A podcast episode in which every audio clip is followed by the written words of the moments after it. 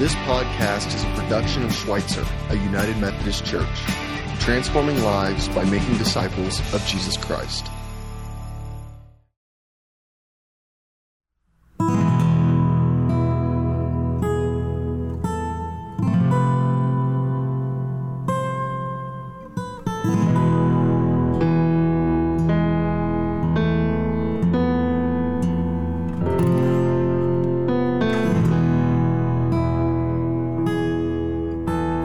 Throughout Jesus' time on earth, there were many women who were important parts of his life and ministry. Among those were Anna the prophet, the Syrophoenician woman, Joanna, and Mary Magdalene. Mary Magdalene sat at the tomb where Jesus had been laid, weeping. Suddenly, two angels stood before her. They asked her why she was crying, and she told them that the body of her Lord had been stolen. Jesus appeared before Mary, but she thought that he was the gardener. Jesus asked her who she was looking for. Mary asked if he knew where they had taken the body. After a moment, she finally recognized him. Then Jesus told her to go tell the others what she had seen.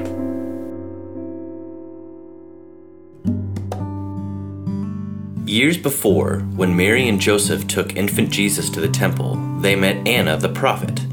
Anna was an old woman who had never left the temple but worshipped night and day, fasting and praying. When she met Jesus, she gave thanks to God and told everyone about him. One day, while traveling in the region of Tyre, Jesus sought solitude in a house. But he was met there by a Syrophoenician woman who begged him to cast the demon out of her daughter. Jesus replied in rabbinical fashion with a question. The Syrophoenician woman answered with intelligence and great faith. Because of this, Jesus granted her request, and the demon was cast out of her daughter. Throughout Jesus' ministry, he traveled from one town and village to another, proclaiming the good news of the kingdom of God he was accompanied by his twelve disciples Joanna, the wife of Chuza, who had been the manager of Herod's household, and many other women who supported Jesus' ministry through their own means. After Jesus was crucified, his body was placed in a tomb. On the third day, Mary Magdalene went to the tomb only to find it empty.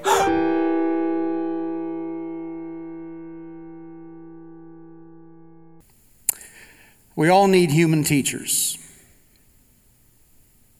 We all need human instructors. We all need human mentors. We all need people who will speak godly wisdom, even prophetic words into our lives. Growing up, did you have such a person or several people that were that for you, that spoke godly wisdom into your life, that that word spoke words into your life that became a prophecy that you lived to fulfill.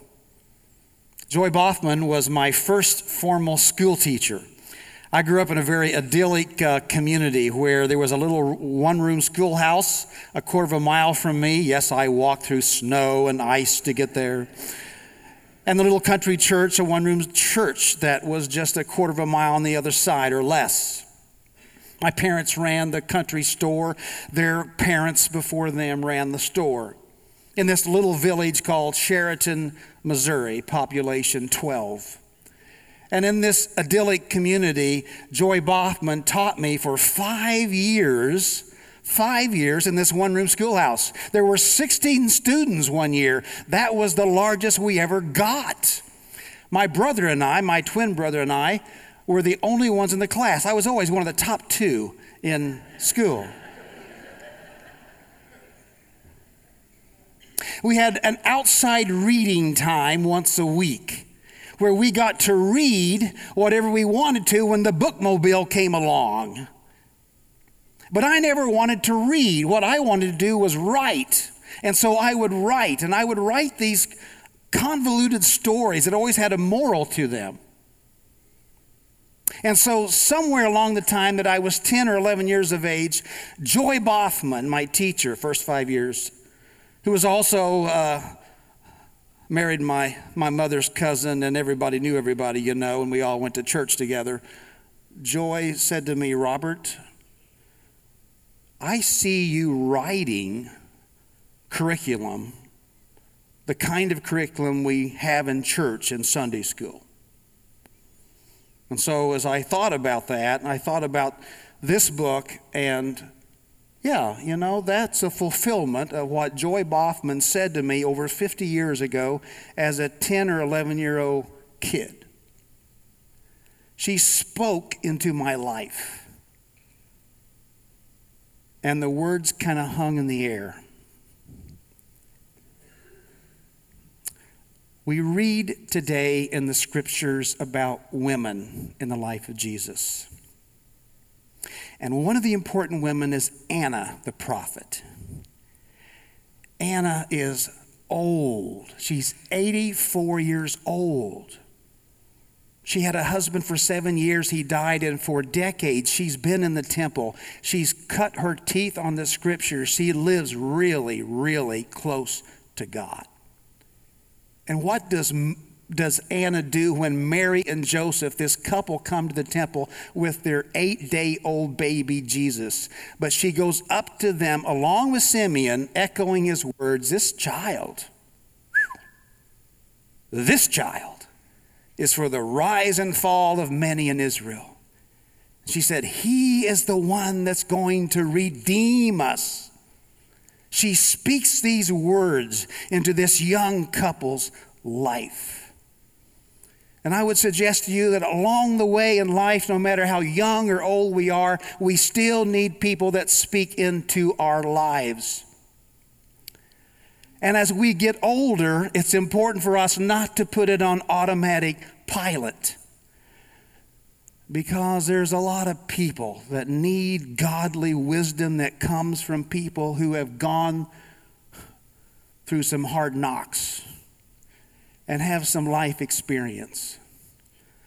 So, those of us who are ROGs, we need to live close to God. Now, what is an ROG? I'm glad you asked. Pastor Jason and Pastor Jim and I, we go to our weekly lunch, and I learn a lot from them. And so on one day, Pastor Jason was waxing eloquent about this ROG guy, this ROG, this pastor down in Texas that's doing these things. And I stop and I ask him, Well, what is an ROG? And he says, An ROG is a really old guy. And I say to Pastor Jason, I went to seminary with that guy. I must be an ROG too. Pastor Jim and I are personally offended by this young whippersnapper, Jason, that calls us an ROG. I uh, got a several gifts. I get gifts all the time from this congregation. This week, I got a, an anonymous gift from someone accelerated wrinkle repair for me.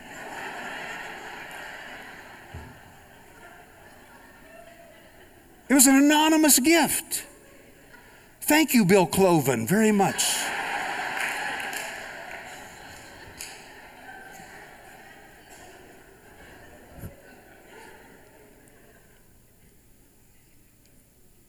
We have a lot of ROGs in the room.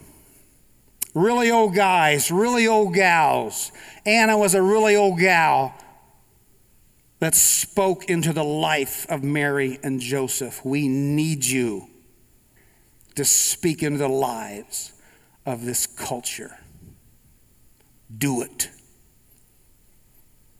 Now, have you ever wondered?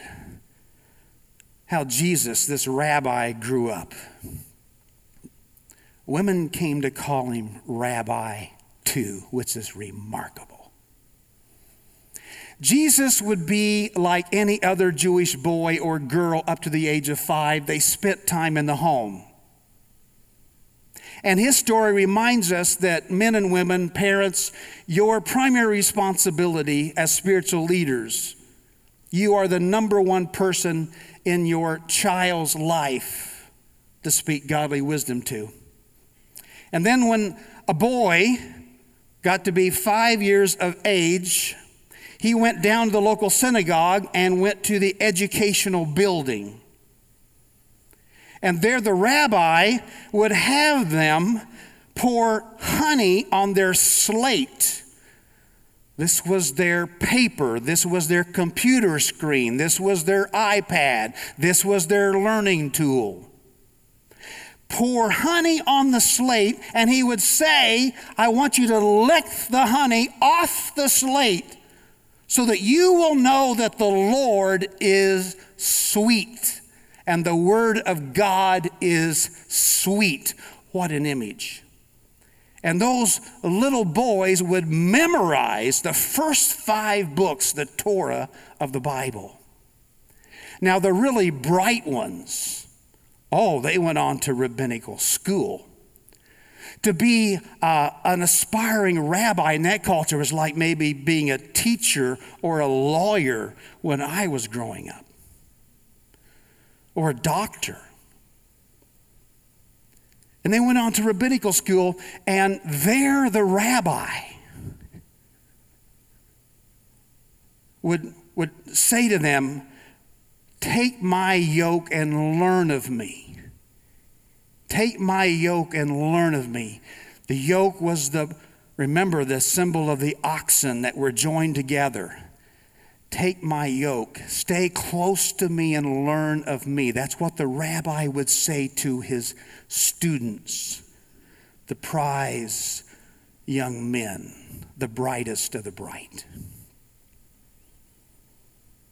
And there was a saying, May the dust of your rabbi fall on you. May you be covered with the dust of your rabbi. May you live so closely the teaching of your rabbi, your teacher, that his very dust of his sandals falls off on you. You get the idea. But what about the girls? What about the women? Well, the women were taught by their mothers, but the women, the girls, never went on to any school, formal education. They were left to do work at home. Or they were sent out as shepherd girls in the fields. In the Mideastern culture, many of these girls became shepherds. In fact, while we don't ever realize this, it may very well be true that the shepherds that visited baby Jesus in the manger may have been girls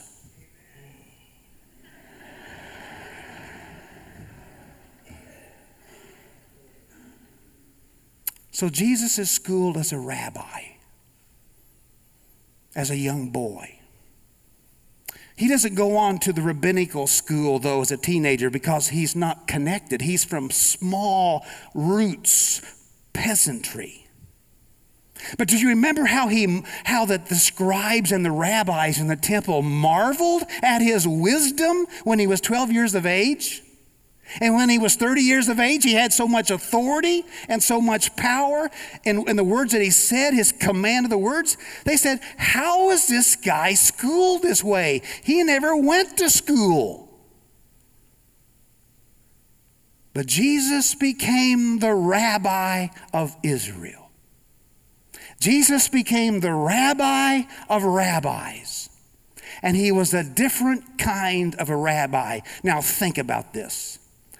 God, in a male world, sent a male Jesus to the world who invited women as well as men to follow him. This is no small thing. Jesus was a different kind of a rabbi. And Jesus broke through the cultural barriers inviting women to follow him too. And he became known as their teacher. Let's look at the scriptures together. This passage from Luke chapter 8, verses 1 through 3. This is the calling of the disciples. Soon afterwards, he went on through cities and villages, proclaiming and bringing the good news of the kingdom of God. The twelve were with him. Now, we know that the 12 were guys. We know that the, clo- the closest guys, the closest ones that they hung out with kind of 24 7 were the seven, were the 12 guys, right? The apostles, the disciples. But notice that Luke would have us know something else. As well as some women, as well as some women who had been cured of evil spirits and infirmities. Mary, called Magdalene, from whom seven demons had gone out. And Joanna, the wife of Herod's steward, Chuza. And Susanna, and many others who provided for them out of their resources. The Word of God for the people of God. And so Jesus calls men and women to follow him. And what we want to do today is to look at three particular women who encountered Jesus as rabbi. And the first one is a very unlikely candidate a Syrophoenician woman. A woman who is outside the Jewish faith, outside the tradition, outside the culture. And any good Jewish rabbi would say that I'm only here for the sheep of Israel. But there is this Phoenician woman who comes to Jesus because her daughter is possessed with a demon. And she is so desperate, she's heard something about this different kind of a rabbi that she dares to approach him. And it is amazing in that culture that she would do so because, number one, she is a woman. And number two, she's not Jewish. And so Jesus responds in kind of a typical rabbinical fashion Well, I'm only sent to the lost sheep of Israel. And uh, the disciples, the 12 men, send her away. She's bothering us. Get this riffraff out of here. But what does Jesus do? Well, he says in rabbinical fashion, you know, the teaching is that it's not right for me to take the children's bread and throw it to dogs. Because those that were not of that faith or that culture or that religion, they, their lives were not as valuable. But the woman says something very remarkable to Jesus. She says, Well, even the dogs are worth the crumbs from under the table. In rabbinical fashion, as a rabbi, Jesus draws out of this woman truth. And he honors that and he says, You have great faith, woman. You have great faith. Be it done to you as you wish. And her daughter's healed. And we don't know what happened to that woman after that. She steps in the story and out of the story. But here is a woman who finds favor with this different kind of a rabbi that up to that point and that tradition and that culture would be unheard of. And friends, you and I are living in a world where still in many practices and in many religions and in many faiths and even in some segments of Christianity, this barrier still exists we need to be aware of it. Jesus broke through as the teacher of teachers.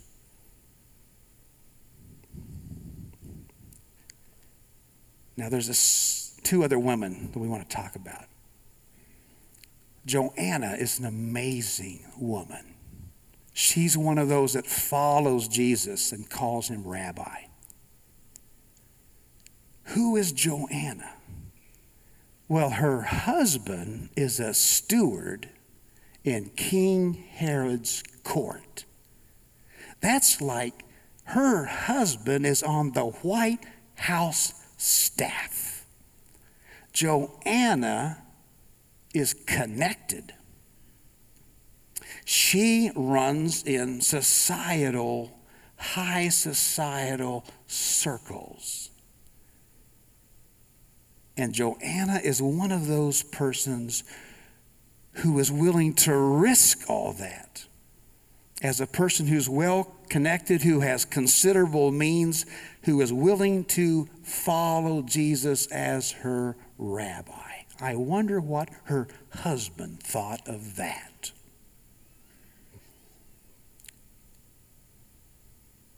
But she followed him along the way. She provided, along with Mary Magdalene, resources from their purse. Imagine that. Women were supporting the boys financially. It's in the Bible. Check it out. She follows him to the cross, Joanna. She's among the women that's there. And she goes to the tomb carrying the spices. And I'm not a betting man, but if I was a betting man, my money would be on that she's among the 120 women and men who received the Holy Spirit in the upper room 50 days after his death. And then there's Mary Magdalene. Now, Mary Magdalene has been invented by the 18th or 19th century Western church that she was a prostitute. We don't know that at all. Just something that became popularized in our culture. What we do know about Mary Magdalene was that she had seven demons. Now, I don't know what you do with demons. I am personally somewhere between the extreme, and Brian Ringwater's here today, so I'm, I'm somewhere between the extreme of one of the professors at seminary who always had a demon behind every bush. We'll talk about who that guy was later. And this whole modern idea that the behavior of people is all genetics or behavioral science or mental illness. There is an evil one that has an effect on people's lives. And there's many people that are weak and there's people that have been taken advantage of. There's a lot of us that have evil done to us in our lives that we are not responsible for. We feel shame about it. But evil has come upon us in many different ways. Evil had come upon Mary Magdalene. And what her testimony is that God, Jesus, delivered her from that evil. Maybe you are someone that has come out of a lot of evil, and, and your testimony is that, man, you, you've overcome a lot of things to become a follower of Jesus. Sometimes hearing some people's testimonies, I wish I had sinned a lot more so my testimony would be a lot better, you know. So. But the testimony is, is ultimately that Jesus is our Redeemer no matter what we've come from and what we've come out of.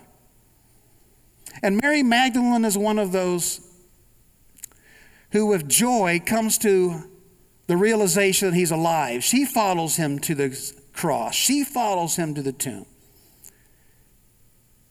And Mary Magdalene hangs, hangs out a little bit longer than the rest and at the tomb.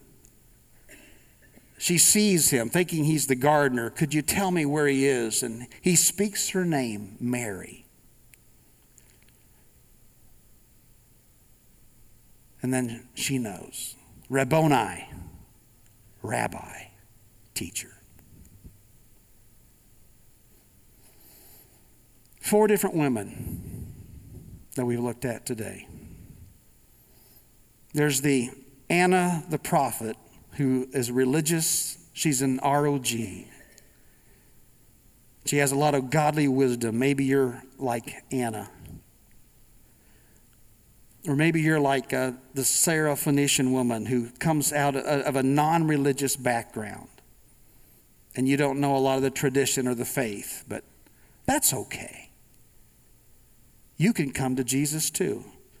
And there's Joanna, who's a person of many connections. She runs in high circles.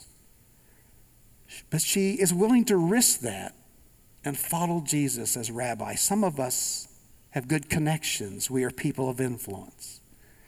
Does Jesus speak with the same authority in our lives as he did Joanna's?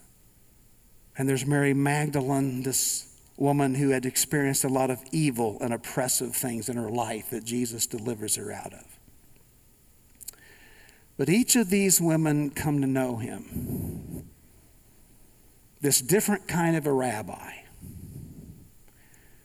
where there is neither male nor female, Jew or Greek, slave or free, rich or poor. But we are one in Christ Jesus. Have you claimed Jesus as your rabbi? Have you followed him close enough where he can take his yoke and say to you, uh, Take my yoke upon you? Isn't it fascinating in the scripture that when Jesus says those words to the disciples, to the people that are present that day, Take my yoke and learn of me? He's saying it right out of the rabbinical school. He's saying it as a rabbi, and we don't even know it.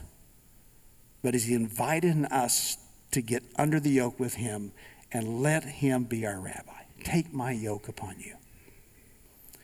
We have an interesting scripture in 1 John chapter 2 where the scripture says that uh, you have an anointing you've received that remains in you, and you don't need anyone to teach you. Now, that's interesting, isn't it?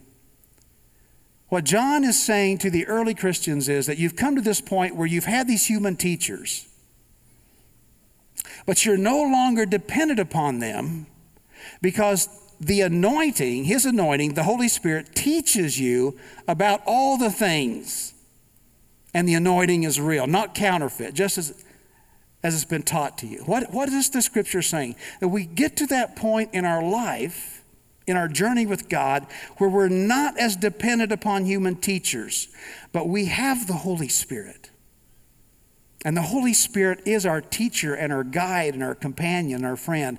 And it is through the Holy Spirit that Jesus becomes our personal rabbi. And so, as we journey through the Holy Spirit is with you series in two weeks, what we want you to do is, is to be a part of a class or a group. We want you to learn and grow about who is the Holy Spirit. We want you to know what the Holy Spirit does. We want you to be empowered by the Holy Spirit. And we want you to know that through the Holy Spirit, this Jesus